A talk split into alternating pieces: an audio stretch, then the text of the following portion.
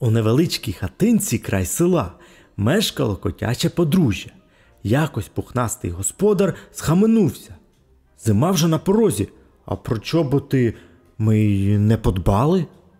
То піди до міста, допоки не випав сніг, запропонувала дружина та купи взуття. Уранці щойно зійшло сонечко, смугастий вирушив у дорогу. Уже здолав чималий шлях, коли зустрів молодого лиса.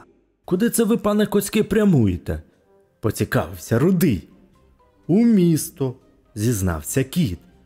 Хочу собі та дружині чоботи купити, бо вже й зима настала, а ходити босоніч дуже холодно.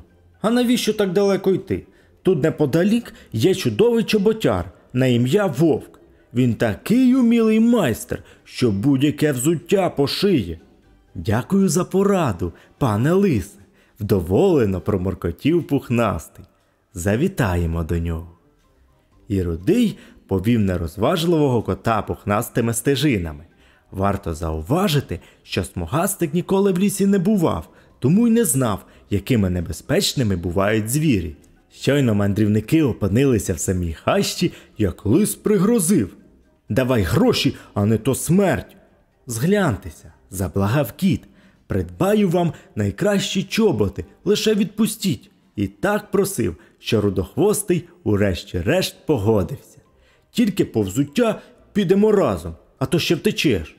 Коли мандрівники дісталися міста, лис попід огорожами й будинками прокрадався, а кіт спокійно крокував вулицями. Біля крамниці пухнастий запропонував Ходімо, виберете взуття. Та що нам удвох там робити? Краще на дворі зачекаю, відмовився рудий, поглядаючи на всі боки. Тільки ж не барися.